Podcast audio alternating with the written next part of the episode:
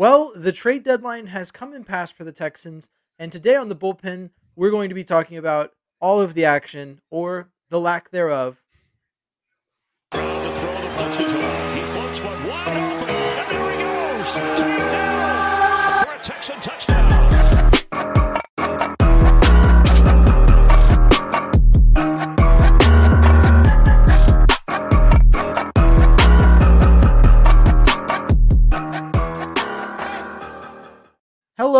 And welcome to the bullpen. I am James Roy. This is my partner in crime, Tom Chavaria. How are you doing today? I'm good. I'm good. I got the Rockets, I got the gym, and I got laundry in the back. So we're good to go. Wow, you're just doing it all. Doing it all Try right now. every day. Master of multitasking. Well, right here on, on this broadcast, which is one of the many things Tom is doing right now, we'll be talking about the trade deadline. The Texans didn't really do anything at the trade deadline, so we'll see if there's a lot to talk about. I personally have some things to talk about. I, I'd like to start off. It's it's kind of a big concept to tackle, which is that, in my opinion, right, the Texans when they traded for Will Anderson, we're gonna we're gonna reach back to the draft when they made the move to trade up for Will Anderson. The Texans traded their own pick to the Cardinals to move up. That was widely viewed as a bad move because they said that the Texans were not a good enough team to win uh, very many games this year, and that they traded the better pick to get Will Anderson.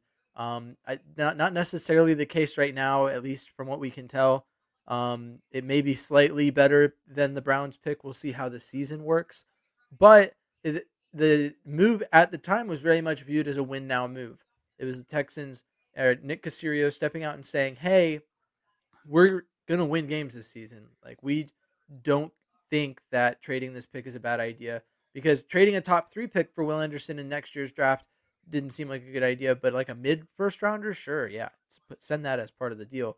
So looking now, the teams typically at the trade deadline are looking to make a move to add that one piece so that they can you know make their case as a contender. I think most Texans fans will tell you that while playoffs are in the realm of possibility, that they're not expecting a, a, a contender this year. And so I think that uh, it was interesting to see how surprised some fans were that the Texans didn't make any moves, considering that they they weren't necessarily perceived to be a contender, but at the same time, previous moves the Texans have made are win now moves. So what do you make of this? Is this a, a contradiction? Do you feel like there's a way to make sense of of the progression of events that has led us to not acquiring any talent at the trade deadline? The way I look at it, and and it hasn't it doesn't have a lot to do with that Will Anderson move as much as it has to do with the fact that they're they're gonna be huge players in free agency. They have a ton of cap space. And when you think about the draft capital that they had to give up to get Will Anderson, not so much the first pick, but just all the other subsequent picks, I think draft capital for Nick Caserio is at a premium. And while there was some great talent available that he could have had that probably could have added to this roster, some of that talent will still be available in free agency. And if you told me I can get the guy, I just got to wait six months to do it, and I don't have to give up, I don't have to part with a pick to do it, it's probably smart. I think also a lot has to do with the fact that this is an evaluation period for this team, right? So a lot of the players that we're looking at right now are guys they're going, okay, is this a piece that I can build with, or is this a piece that I gotta, you know, maybe I can I can use it, but it's not a foundational piece. Maybe I need to go out and get a marquee name for that position, that sort of thing. And I feel like in the end, it was just easier to evaluate now and then go spend the money than to part with the draft capital and give up on that evaluation period to try to win now. I, I agree with you. And, and to speak to players that will likely be available in free agency, a lot of Texans fans are frustrated that the 49ers gave up a third round pick for Chase Young. Chase Young would be a great addition to this pass rushing group. Um, there is the question of where he fits because of how good Gr- Greenard's doing, how, how much Will Anderson impacts the pressures on the quarterback. Um, so with that platoon rotation, they're all three starting caliber players to some extent who who rides the bench for the first couple of drives and how that rotation works. But um, with that being said, there's a reason that the 49ers paid a third round pick for Chase Young, and it's quite simple. Chase Young is likely to be a free he's he's slated to be a free agent and the likelihood that the 49ers lock him down into a long-term deal with that being the compensation for him is not high.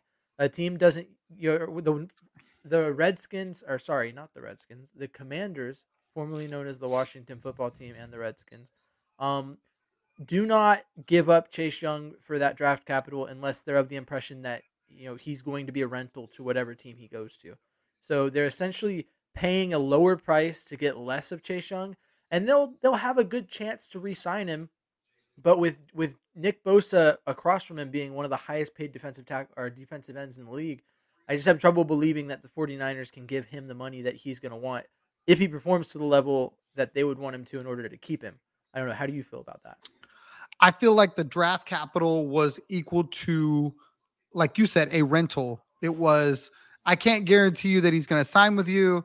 It's going to be one of those things where either you're going to be able to keep him, something of that ilk, but the the the chance that he could leave is why you don't have to pay such a high price. So that's kind of like the whole I, I always thought that a third, fourth round pick could get Chase Young. People looked at me like I was crazy, and I was like, man, the guy's going to be a free agent. So if you're going to have to pay a first, second round pick for this guy, you and then pay him, like that seems like it's really steep. And Yeah. he's coming off of a knee injury, so you add all those things together, and it just makes sense that this was a win now move for the Niners. The Niners clearly don't care about draft draft capital. See Trey Lance, and they've got a really good team, a really good chance to get uh, get to the Super Bowl. Why not push all the chips in and go get a guy like Chase Young? I think he could have been had for any team for a third round pick. Because you think about where the Niners are probably going to be picking, it's not a high third round pick. The Texans' third round pick is going to look way better than the Niners. I mean, yeah, I agree with you, and so that's why I think that that move made sense. It's it's why Montez Sweat from the same uh, Commanders team went for a higher draft pick than Chase Young did. Aside from the fact that Chase Young also has his injury history, there's a lot more going on with that, and and there's a reason why he was had for that pick, and why I'm not surprised the Texans weren't in on that necessarily. Now, to, to speak to the free agency, the, the one of the big reasons I think the Texans forewent uh, trading at the trade deadline is because the cap opens up so much in this offseason. They have a lot more room to work. Now, last offseason, it did open up significantly, but we're, like we're getting leagues more cap space in this next offseason. And the other part of it too is is that with this, um, now they they gambled on themselves here, but with the way that C.J. Stroud has played and the way the Texans team has shown to have potential and is just be missing pieces, we're now no longer looking at a situation in free agency where, like the Rockets with Fred VanVleet, having to pay the, you know, our team sucks, will you please play for us tax? Um, or like Dillon Brooks. Dillon Brooks was paid 90 mil, and that's because the Rockets just, you know, were not a team that was going to, you know, want get him to come there for a cheaper deal because there's the balance between money and winning and what you desire to do. So, you know, DeMeco took what he could get with getting Jimmie Ward over, and Nick worked his magic with a, a really good deals with like Dalton Schultz. And then, you know, we look at this next offseason, more cap space and more goodwill with with team or with players in free agency wanting to come and play for you, I think is, is a huge reason why I didn't really expect a move at the trade deadline personally. I mean, do you think that I have a valid point there? I do. I do. I, I I don't look at it the same way I look at the Rockets. I mean, I won't get into it because is a Texan podcast. I think I think they had to spend money and they had no one to spend it on. All their kids are kids. And I could I can say that at my age, which is weird and I don't like it, but um, they're all 21, 22, 23. So they're, they're, they they didn't have any contracts. They were able to give Fred and give uh, Brooks large deals because they had to spend the money because they're those are the rules of the league. You have to spend so much money. Where in the NFL you don't have to do that. And I think another thing that I want to point out too that you you brought up the, the trade, the Will Anderson trade, and how the team kind of bet on themselves. I don't know, and I don't think we're gonna know that the Cardinals would have took the Browns pick. A lot of people made it seem like the Texans chose that. I'm of the mind that that was like a sticking point. No, no, no. We want your pick because we are betting that y'all are going to be bad or worse than the Browns, I should say. And that wasn't up for discussion. I think if the Texans had it to do and they had it to be their choice, they would say, "Oh yeah, here, here's Cleveland's."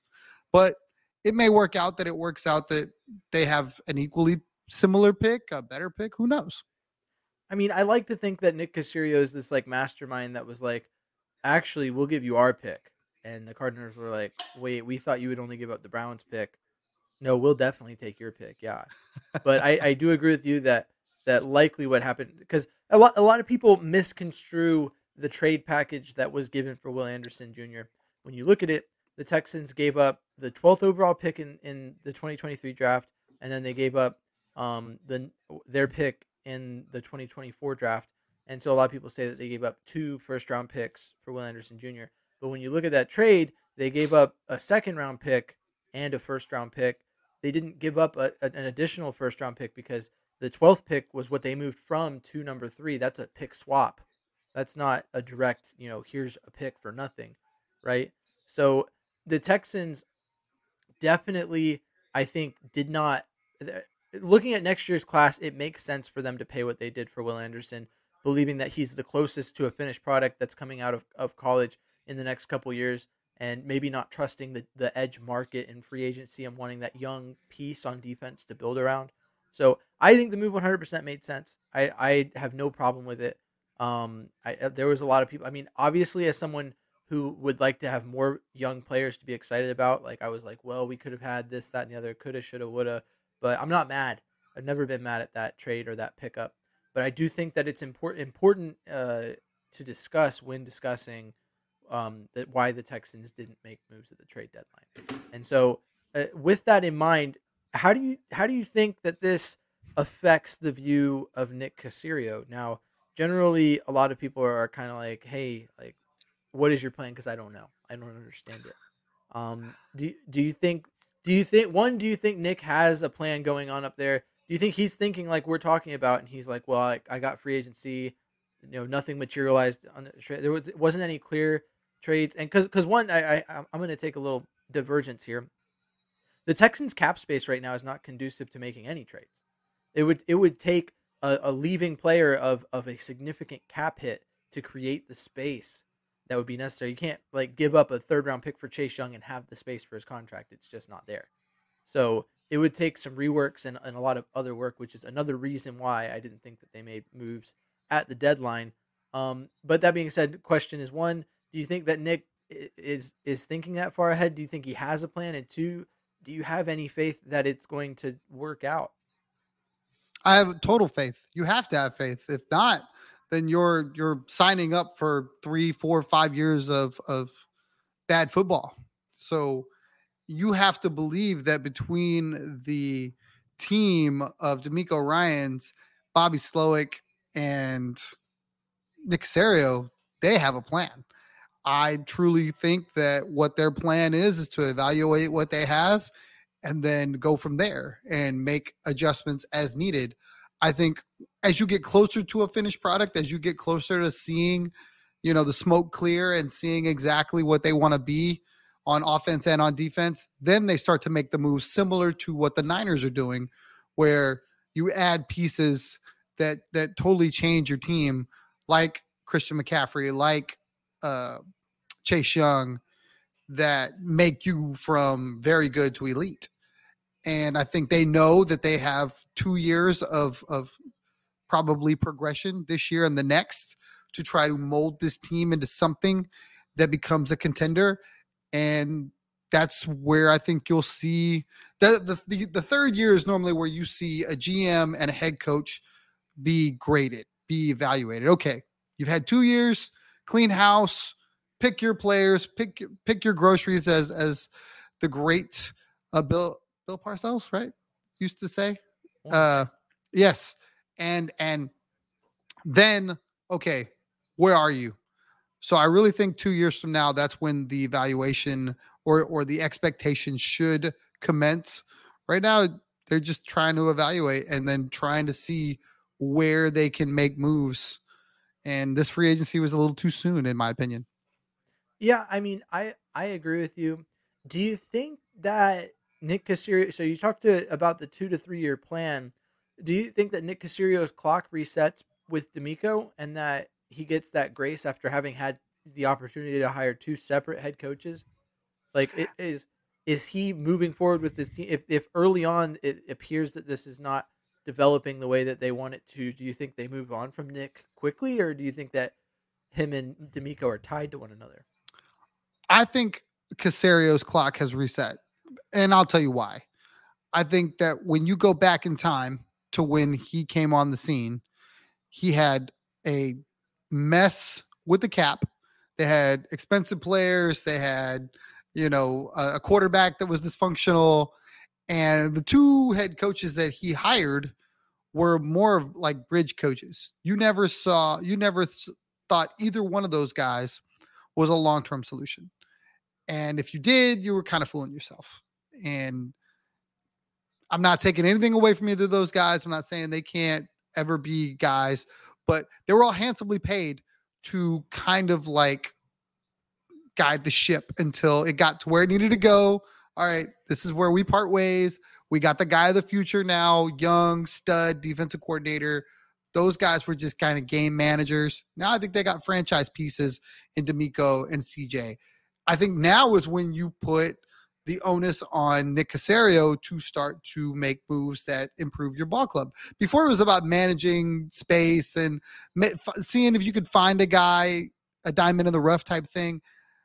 I don't think that you can really count those two seasons against Nick Caserio because of all the work he had to do to clean up the mess that was made before he got there. Yeah, and I think a lot of people discount what he's done for the organization as just being his job, um, without looking at how hard his job was set up to be relative to what it should have been based off of moves that were made prior to him arriving. So I do I do see your point there. I could see a situation where the Texans like you know this is year one. If deep into next year it doesn't look like there's any progress being made, and and they start to question his vision, he to me he is uh, definitely protecting DeMeco.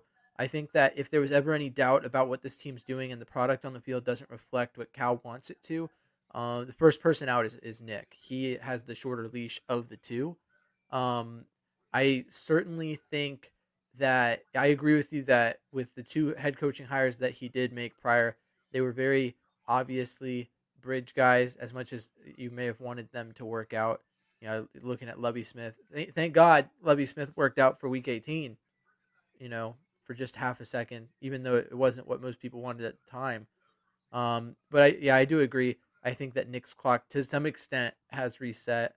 Um, and I, I do also agree with you to talk back to the previous point that you kind of have to have faith that he has a plan um, for multiple reasons. One of them being that you know he is he is the guy.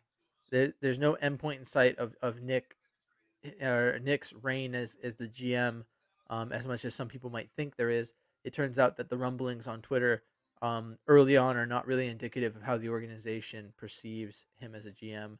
Um, I, I, I another topic I'd like to broach, kind of trade deadline related, kind of Caserio related, is is that the Raiders cleared house. They have McDaniels, and then their GM, I believe, was also a Patriot Way guy. So realistically, the last you know branch of the Patriot Way that exists outside of New England in the NFL, as far as I know, I could be wrong, uh, is Nick Caserio.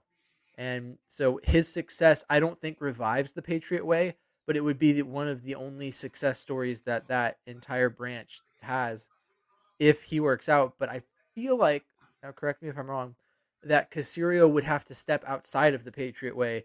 Like this offseason, for him to to do what the Patriots would do and just like sign a bunch of no names and hope that things get better and not utilize the cap space the right way would be a disservice to what this team needs. So I think that the Patriot way is dead in a way because Caserio either continues to follow it and falls off or this offseason we see the Texans make big moves with the big money that they have and improve as a team. Do you do you think that I'm I'm off base there?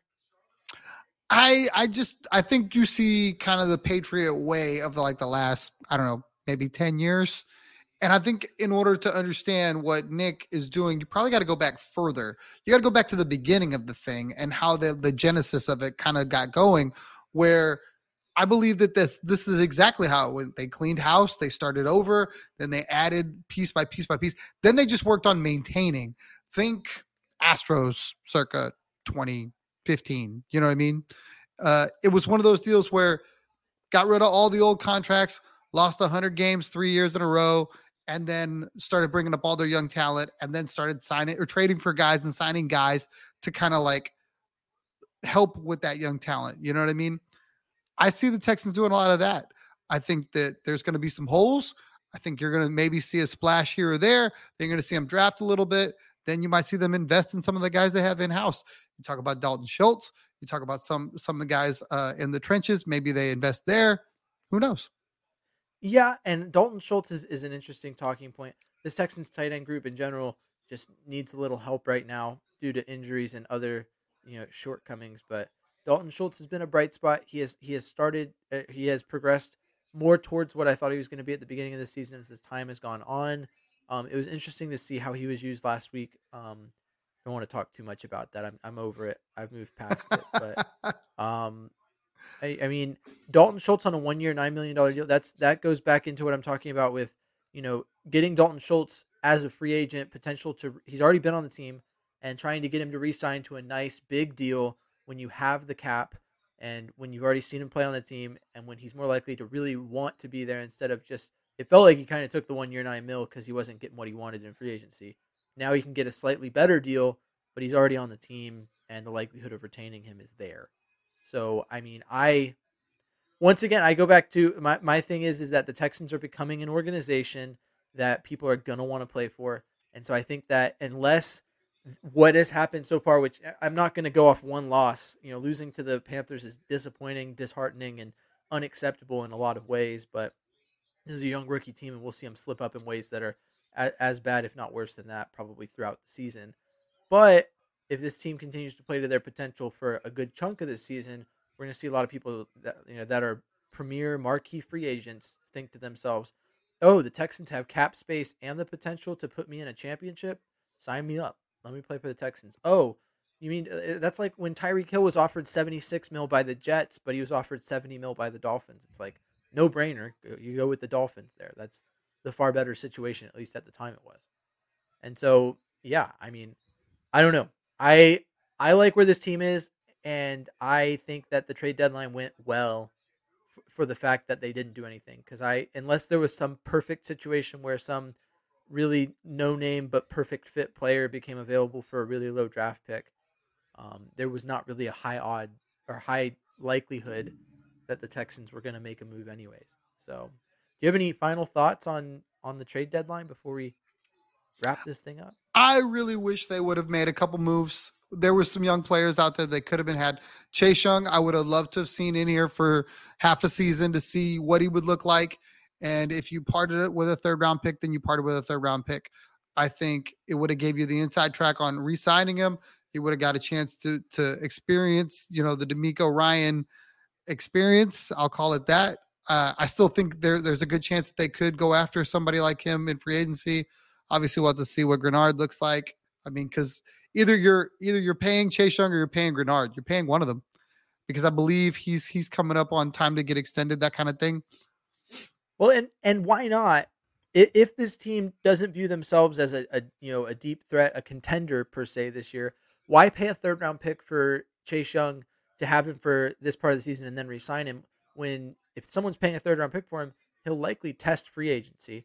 So then you can go into free agency, and if you still want him, you can sign him, and then you're in your year of like, okay, this is the first year where we reasonably expect to contend, and now we have him just for that time instead of paying and you still have that third round pick so that Nick can inevitably use it to move around and trade up for some player that no one thought we were going to pick, um, who turns out to be really good. So at least The- that's the hope. The other thing I would have liked to see them do, there was a couple offensive linemen that moved around, low low draft capital uh, swapped out to get them, and I mean we've talked at length about the offensive line and and how it's been a, like a revolving door. I don't think you can have too many people protect your franchise quarterback who you're sending out there week in and week out. So if you could have bolstered that, I probably would have done that too. Just because the last thing you want is is somebody come flying around the edge or a missed assignment and he gets injured, and then you're like stuck. So In that vein, I, I can tell you, I, I'd agree that the Texans should have picked up a true left guard so that they could bump Tytus Howard back to right tackle. But yeah, any other thoughts? that's all I got. Go Texans. All right, yeah, obviously a short episode since you know the Texans didn't really give us a lot to talk about, um, in terms as it pertains to the trade deadline. But overall, there was some uh, around the league some pretty interesting moves, but it was a pretty tame trade de- trade deadline in general. So other content creators across the NFL sphere were probably having trouble coming up with anything interesting to talk about at this trade deadline outside of Chase Young. So thank God Chase Young was applicable to us so that we could talk about it anyways. um, but on that note, thanks for joining us today. This has been the bullpen. I've been James Roy. That's been Tom. Tom is Third Coast Tom on Twitter. I'm M1 Texans fan. You can find us there. Um, always talking Texans all the time. Just you know, because that's what we love to do. Go check out the Rockets game or something, or I don't know. Go go download the PSF app and download it and follow us on there too. That that would be really great. Um, but until next time, thanks for tuning in and uh, vamos Texans.